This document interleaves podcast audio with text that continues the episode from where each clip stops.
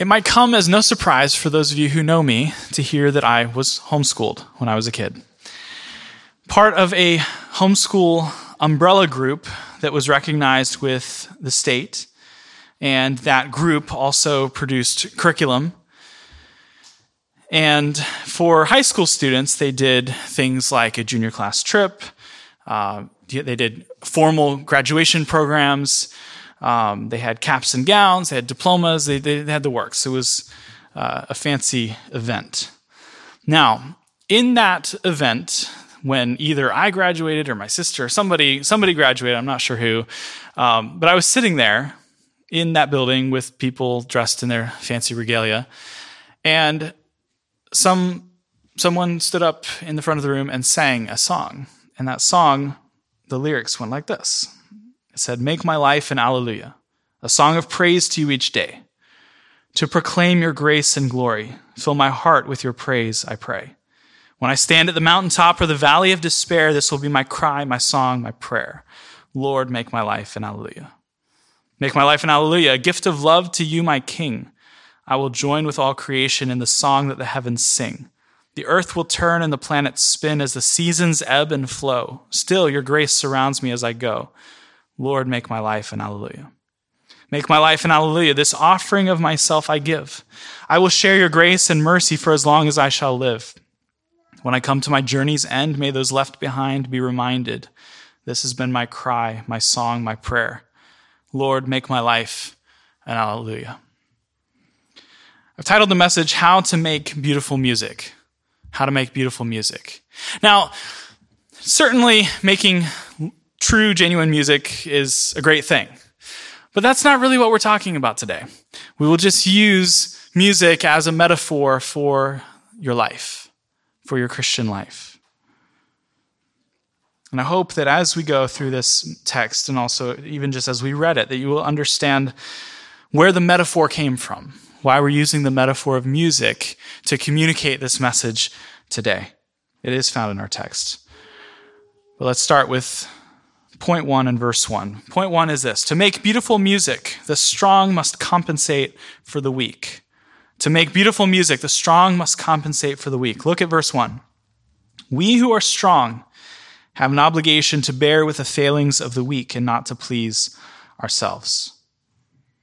We who are strong have an obligation to bear with the failings of the weak and not to please ourselves. Now, this is a restatement. It is um, recovering what has already been covered in chapter 14, but he's tying it together. We who are strong have an obligation to bear with the failings of the weak and not to please ourselves. On the music metaphor, when I was a child, I took piano lessons from my grandmother. Now, she went to Cincinnati Conservatory. If you've heard of Cincinnati Conservatory before right now, please raise your hand. Okay, so it's the people that either know my grandmother or know music. Cincinnati Conservatory is a top-notch conservatory. It's it's quality. You know, just ask Kelsey; she'll tell you. It's she's shaking her head like she. It's really good. Yeah, yeah. So it, it, she went there in the 40s, 1940s, and she was a double major, voice and piano. I don't know if everybody's a double major back then, but that's what she did. Now, she taught me piano lessons. So imagine five year old Andy sitting on a piano bench next to his grandmother, who is quite accomplished. Now, she didn't graduate from there. She transferred because she wanted to go to Christian college, but nevertheless, she was accepted in and all that stuff. Now, during piano lessons, we would occasionally do songs that were duets. Now, these were not exactly challenging pieces. It wasn't Mozart or Beethoven or Bach or anything like that. It was more along the lines of the Three Blind Mice. If you know the Three Blind Mice, it goes like that. Da da da da da da da da da da da da da da. You know, three notes. As a five-year-old, you have no skills. You can't do anything. But you think that you can because you've learned this song. Now, you're playing this duet with your grandmother who actually can play. And in order to make beautiful music, the one who is strong must bear with the weaknesses of the one who is weak. So you are plodding through these notes to the best of your abilities, and your teacher is carrying you through the song. They're the one making it sound okay. There is a reality of the strong and weak Christian. And this is a reality that remains. It is an abiding fact of the church's life and the Christian life that there are the strong and there are the weak.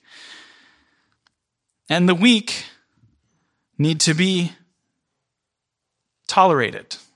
Our text says you have to bear with the failings of the weak. This is a very realistic take on the nature of reality. One of the crises of our day is the definition of truth and the nature of reality. The Bible is a very realistic book, and it says, yes, the weak, you have to tolerate them. You have to put up with them, and it's going to be not real fun sometimes. Trust me, my grandmother would rather play. Well, I don't know. She's a grandmother, so she's nice and sympathetic towards her five year old. But I imagine she would rather play with a 15 year old grandchild who can actually play than tolerating the infirmities of a five year old who cannot play. The reality of the weak Christian is that they will fail and they will require much patience, and that process will be unpleasant. You, as a strong Christian, are not going to like it. You would much rather be running full speed. You would much rather be playing full, full bore with nothing held back. You would, you would much rather be hitting on all cylinders than walking so terribly slowly, picking up the one who is constantly stumbling and falling.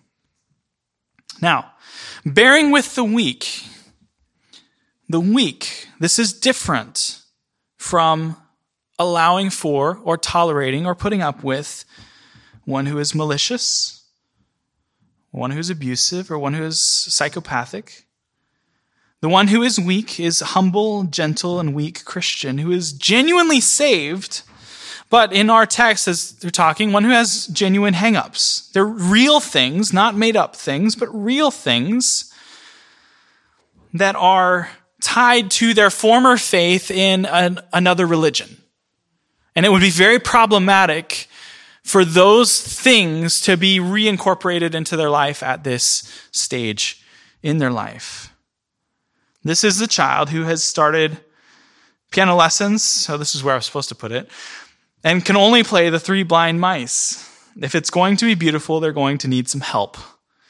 And they're going to need some help from someone who is stronger. And they that stronger one is not only going to compensate for their lack of skill, but they're also going to have to factor in the likelihood of messing up, losing their place on the music. If you've taken piano lessons, you remember those days. We're like, oh, where are we? Factoring in the possibility of having an emotional meltdown in the middle of the second line when they keep forgetting the key signature and keep hitting the wrong flat or sharp.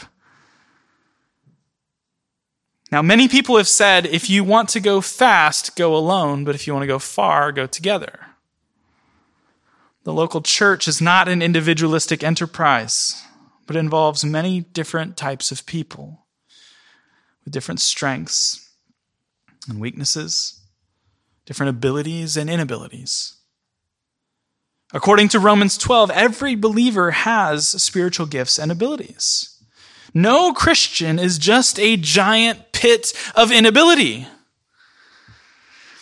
They might be so over, so overcome right now that they cannot function with their spiritual gifts. The way a sheep that gets tipped over is utterly incapable of doing anything but dying. But when that sheep is turned back over and the blood flow gets back to its legs again and it regains its, it's not dizzy anymore and is able to walk again, then that sheep is eventually able to continue on its life eating the grass and drinking the water and growing wool and producing offspring. But let me ask you, are you tripped up? Have you been caught in deep mud or thorns? Have you gotten yourself separated from the flock and surrounded by wolves? Cry out to the Good Shepherd and look up because he's coming after you. He's never lost one of his sheep. He is the Good Shepherd and he is also the patient, gentle shepherd. To make beautiful music, the strong must compensate for the weak, and that includes bearing with them and putting up with them and loving them and coming after them when they stray. Point two. To make beautiful music, remember the cross. To make beautiful music, remember the cross. Verse 2 and 3. Look at, look at your text. It says, Let each of us please his neighbor for his good, to build him up. For Christ did not please himself, but as it is written, the reproaches of those who reproached you fell on me. The reproaches of those who reproached you fell on me. Christ suffered the reproaches of his people, and he suffered those reproaches for the glory of God. The cross is the ultimate source of all sacrifice. As Christ, the strongest man who ever lived, made himself low for us. He came in weakness and humbled himself. Think of this. The one through whom the Father spoke the world into existence. Remember Genesis 1? In the beginning, God created the heavens and the earth. And God said, John 1 1. There's a bit of a dust up on Twitter this week about the definition of John 1 1 and what that means. The eternal word, the Logos, God spoke, God said. The one through whom the Father spoke the world into existence, Jesus, the eternal Word of God, the Son of God, the second person of the Trinity, entered into this world in humility as a true man. And he retained his divinity, yet he veiled his divinity in humanity. Which means, in his incarnation, As Derek Thomas observed, if you saw Jesus in the first century, and if you asked him the first four notes of Beethoven's Fifth Symphony, he wouldn't know what you were talking about. You remember, we're not Apollinarian heretics here. We have a true human incarnate Son of God. Apollinarianism is the opposite heresy of Arianism. Arianism denies the true deity, and Apollinarianism d- denies the true humanity of Christ. And so if Jesus is only God walking this earth and not a true man and not having true humanity in his life, if you walked up to him and you said, Hey, Jesus, what are the first four notes of Beethoven's fifth? He would have gone, Oh, it goes like this, da da da da. But Jesus, in reality, would have looked at you and had this confused look on his face because he did not speak English. and secondly, Beethoven did not exist yet and had not written his symphonies. So in his true humanity, he didn't he wouldn't have known the answer to that question. And if that rubs you the wrong way, and you're like, wait a second, he's God, he knows everything. I would encourage you to study the doctrine or the, her- the heresy of Apollinarianism because that's that and you have some Apollinarianism flowing through your veins. I did up until 2018. So his deity was veiled with humanity, and he lived this life as a true human. So think with me the strong, the weak, that, that analogy. You have the strong one who created the world, has come into this world and is made low and is humble and walks among us Christ humbled himself to the lowest place, and he died the most shameful death, even the death of a cross. It has been observed that Christ is not our example until he is our substitute. So, my friends, let me ask you this Have you taken him as your substitute? Have you taken hold of Christ as your sin bearer, as one who took your place? You deserve the cross. You deserve the electric chair. You deserve the firing squad. You've sinned against God countless times. You've violated his holy law. You deserve death and hell. But God sent his son into the world to fulfill all righteousness, to live a sinless life, and then to die on the cross in the place of his people to die for sinners, to die for everyone who would ever believe on him, to take all of their sins. Have you taken him as your substitute, and has he taken you as his beloved one? Since we're on the music theme today, this reminds me of a song that the second verse says, I take him at his word indeed. Christ died for sinners, this I read, and in my heart I find a need of him to be my Savior. Have you taken him at his word? Have you claimed him as your own? If you haven't, I would urge you to trust in Christ today, to repent of your sins and believe on the Lord Jesus Christ, because the Bible says if you do that, you shall be saved.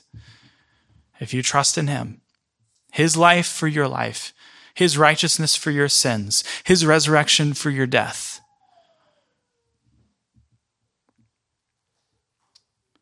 Point three. To make beautiful music, we must learn from the Old Testament. We were talking about this a little bit in membership class this morning.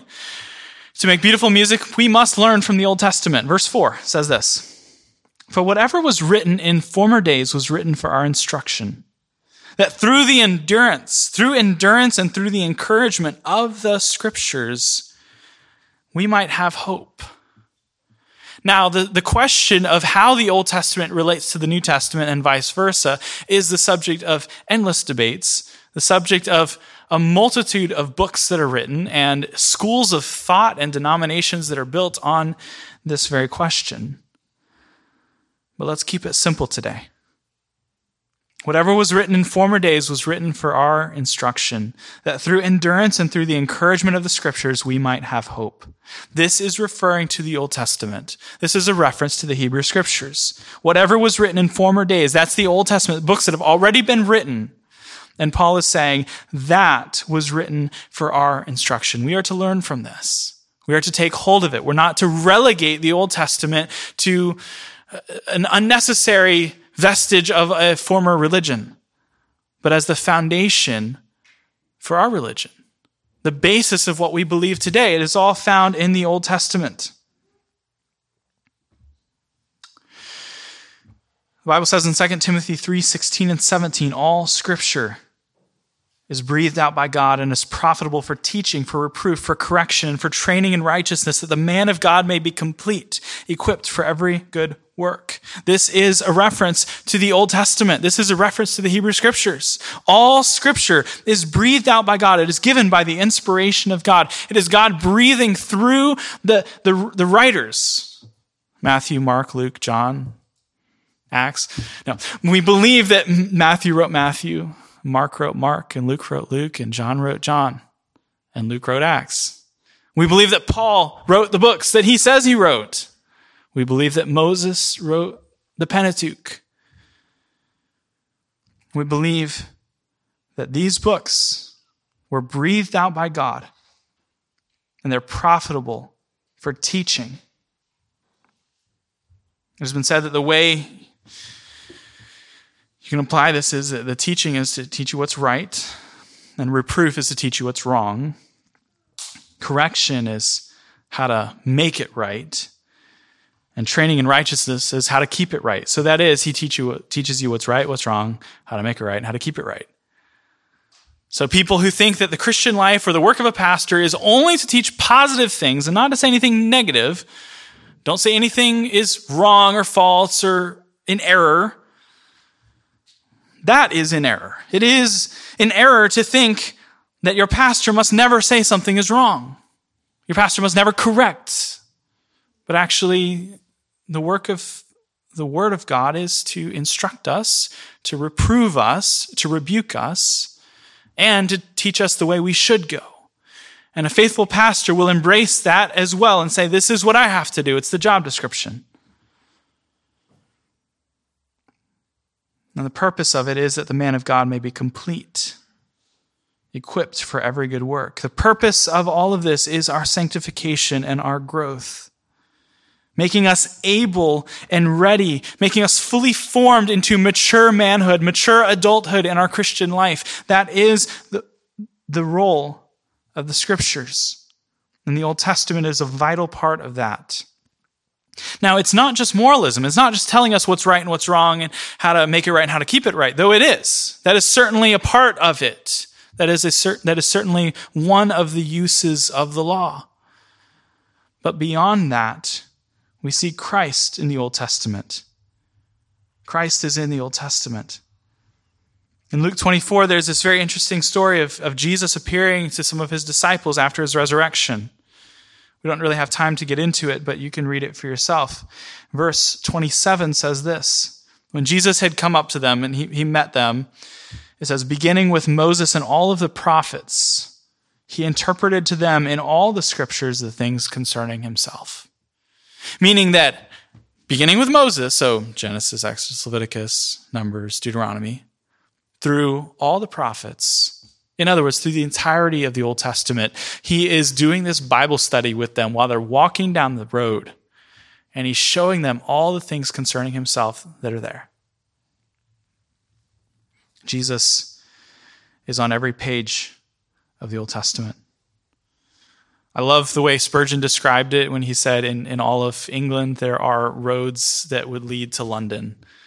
And he says, if I'm on a road that doesn't lead to London, I will find a way to get to London. He said, in every passage of scripture, there are ways to get to Christ. And if, if there's no way to get to Christ, I will make one.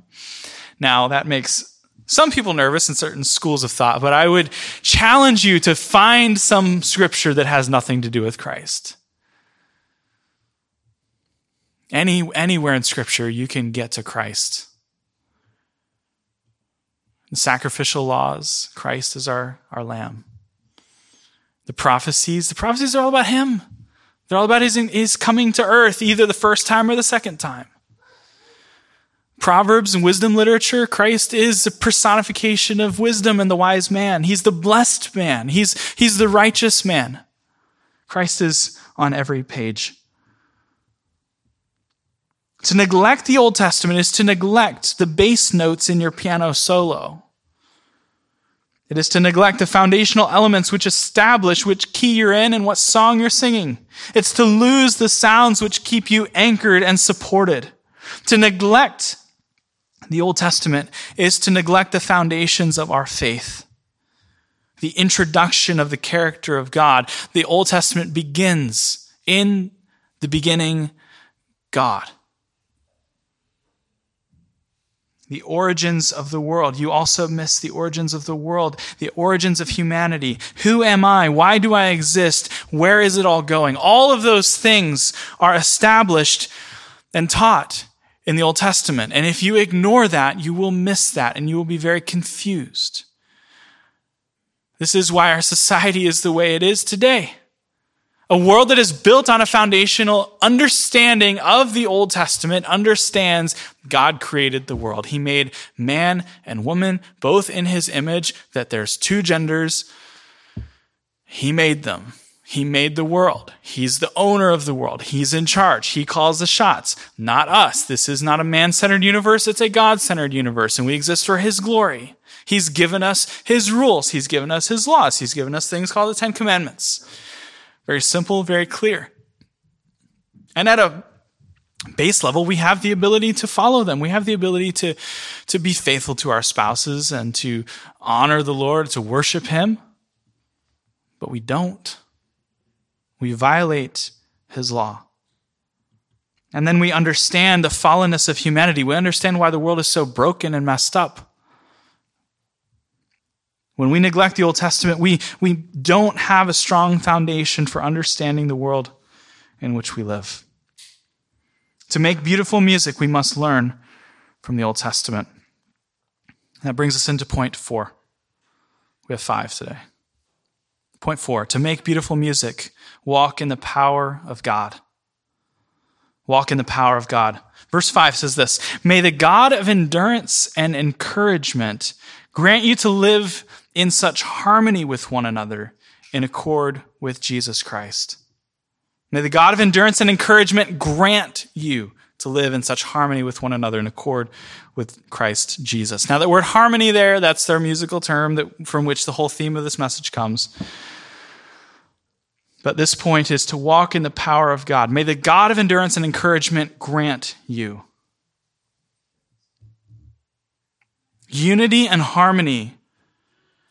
Having your life be a, be a song of praise to God, having your life be a, an alleluia to God, that is only possible by the grace of Jesus Christ, the power of God that flows through the cross.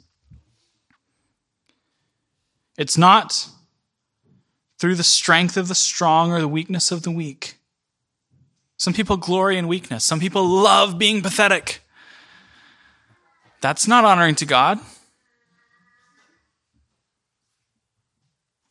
Unity and harmony in the Christian life comes through union with Christ by faith. Now, this is by true faith. There is a false faith. There is that, that story described in Mark chapter 4 of the different types of dirt, the soils, where the same seed is planted in each of them.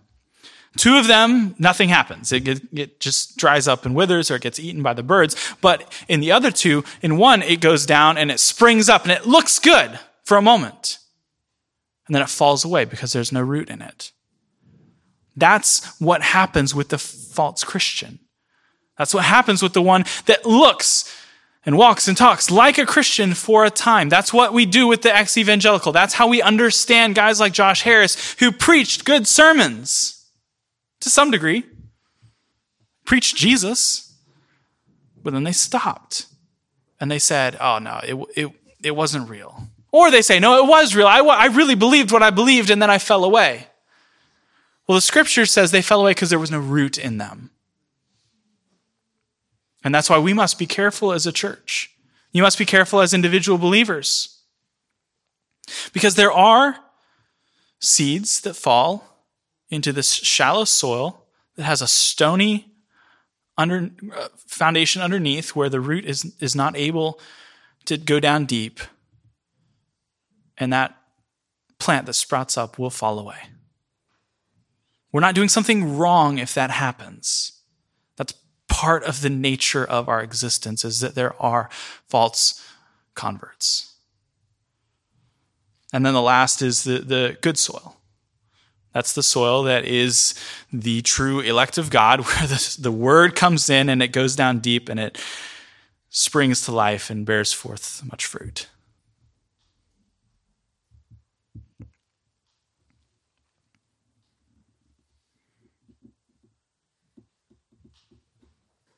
One reason we don't have unity in churches and in the body of Christ at large is because there are people within the visible body who have not been united with the head, that is Christ. The body, but they're not connected to the head, so they're like arms and legs. But they're not doing what the head tells them to do because they're not united to Christ. The reason that they have constant endless problems with the true church and even within themselves, within their own conduct, is because they don't have the royal blood of Christ pulsing through their spiritual veins, giving them life which flows from the heart of Christ. You have to have a category in your mind for understanding that that may be why this person, this individual, cannot get along with anybody no matter what. No church is good enough for them. Well, it might be that they are not a part of the body. Christ is not their head. Rather, they might just be wolves in sheep's clothing. This is why they look like a sheep and they associate with the sheep, but they don't eat sheep food and drink sheep water, water that flows from the river of life. Instead, they feed on other sheep. They satisfy their thirst by lapping up the blood that pools around the bodies of the sheep that they've killed. Now, this is a massive problem in the church today. And it is a constant threat, both to evangelicalism at large and to the local church in particular. Someone said that a worse problem than a wolf in sheep's clothing is a wolf in shepherd's clothing. And that happens, and that happens quite a bit. Now the sheep in Christ's flock will hear the shepherd's voice and they will follow him. They hear his calls to humility, to unity, to obedience, and they follow him. Why do they do that? Why is the voice of Christ from the word of God and preached by faithful churches and faithful pastors? Why does that catch their attention? Why do they hear that and they recognize it? Why is that? Well, it's because third person of the Trinity dwells within them. The Holy Spirit is within them, and He's the one who inspired the Word. And there's unity within the Trinity. So that work of the Spirit in inspiring the Scripture coincides with the work of Christ and the will of the Father. And these three all are in perfect harmony. They hear the Spirit's wooing. They hear, they feel and sense His drawing. The work of the Spirit in His people will be effective and it will be effective to bring them safely home and it will empower them to walk as a Christian. If you want to make beautiful music, you have to walk in the power of God. The reason there's no beautiful music coming out of your keyboard might just be that your keyboard is not plugged in to the power source. It also might be that that plug is like starting to fall out. And if you are truly a sheep of God, when the shepherd the good shepherd calls and you've gone missing, he goes looking for you. And to mix our metaphors, when he sees that power plug that's coming out, he pushes it back in and says, No, you're back and you're not falling away. But that's unpleasant. It's unpleasant being the sheep that's tipped over and having the shepherd come looking for you and find you. It's embarrassing. It's embarrassing being caught upside down or stuck in mud or being eaten alive by wolves. That's unpleasant. If you want your life to be a song of praise to God, if you want to make beautiful, beautiful music, you must walk in the power of God. Now, that doesn't mean there won't be valleys and shadows of darkness. That doesn't mean there won't be a minor tone to a large segment of your song that is your life. But it does mean that God can work in all of that to make this harmony, this beautiful final product. Which leads us now into our last point, point five. To make beautiful music, sing together. To make beautiful music, sing together. Look at verses six and seven. That together you may with one voice glorify the God and Father of our Lord Jesus Christ. Therefore, welcome one another as Christ has welcomed you for the glory of God. That is, together you may with one voice glorify the God and Father of our Lord Jesus Christ. Therefore, welcome one another as Christ has welcomed you for the glory of God. So, to make beautiful music, sing together. Now, for the sake of this message, let's just say, if you're a musician, just bear with me here. Let's just say that a choir is better, more glorious than a soloist. Let's say that the symphony is greater than the recital. Something incredible happens when all the pieces of the orchestra come together. When every voice in the choir is singing at the right notes at the right time. Something incredible happens when everything is coming together just right. Now, when your choir or choir member refuses to participate or one of the altos refuses to get along with another alto for some petty reason, like, oh, that person's new and I just don't really like them.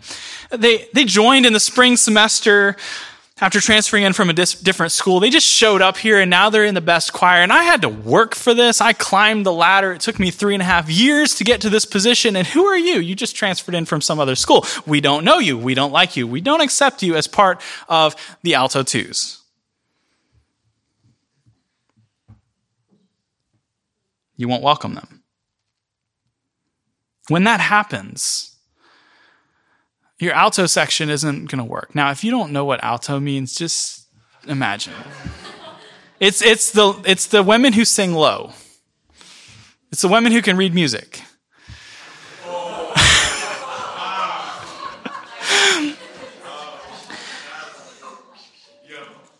And within choirs, just like within churches, sometimes people can be grumpy and ornery and petty and difficult, and they're saying, "I don't really like you." Well, why? No, just because. Oh, well, you're new.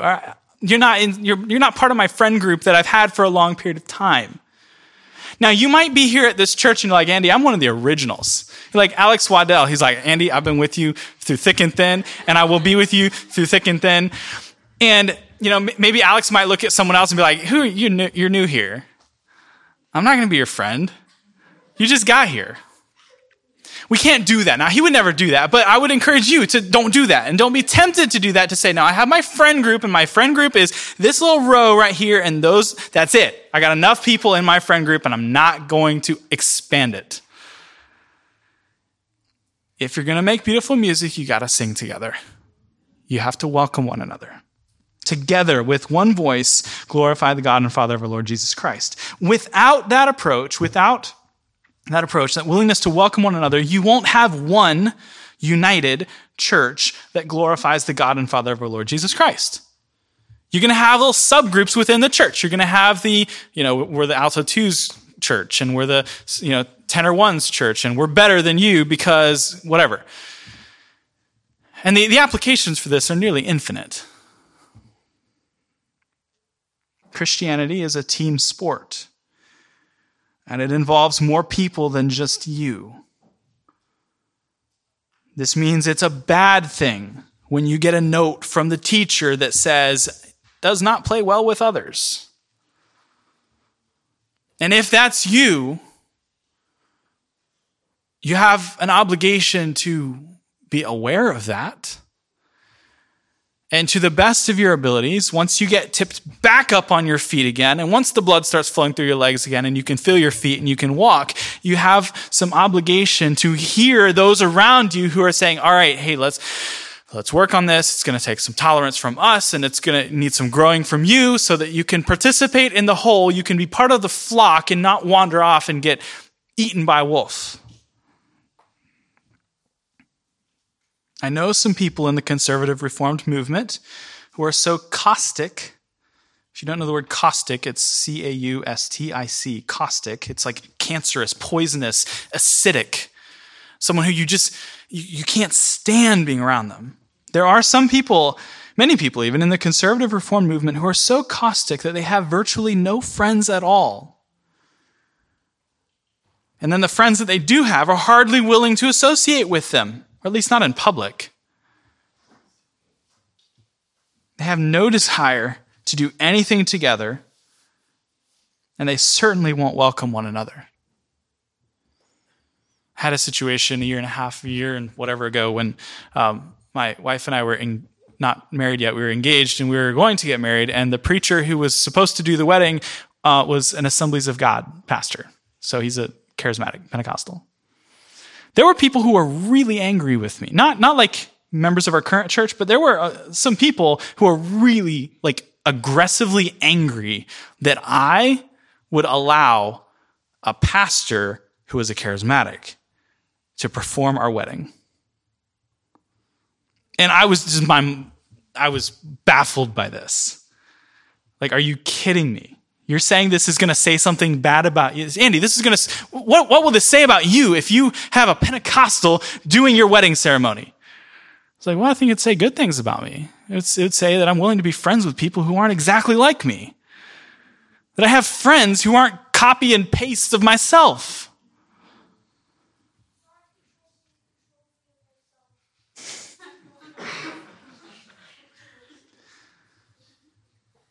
There are these people who are so separatistic, they have no friends whatsoever.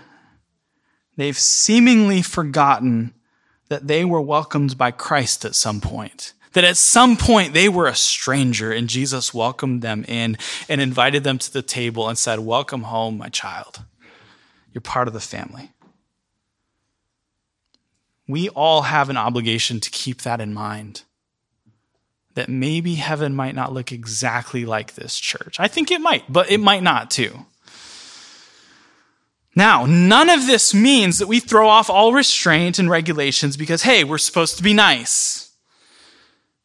But instead, we are commanded to keep the glory of God at the forefront, at the center. That is the goal. That is the object. We have to keep the glory of God at the center of our minds and hearts. That is the thing which keeps the ship right side up and headed on course. There are things that are unpleasant to do, but the Bible tells us to do them because it's about the glory of God, not about the glory of you or me. And when we remember that and we say, no, this is about the glory of God, then that compels us to obedience. Spiritually speaking, we do not make up our own song or rules of music. We don't bring our own piece of music to the choir rehearsal and say, actually, God, I'm going to sing this song. I know you told us to bring that song, but I brought my own song and I'm going to sing my own song in choir rehearsal while everybody else is singing God's song. We sing the piece that the conductor picked out. And if he asks us to sing tenor one, tenor two, or bass one, we do it, and we do it to the best of our ability for the good of the whole and for the glory of God. Because the glory of God is what regulates us. The glory of God is what sets the agenda.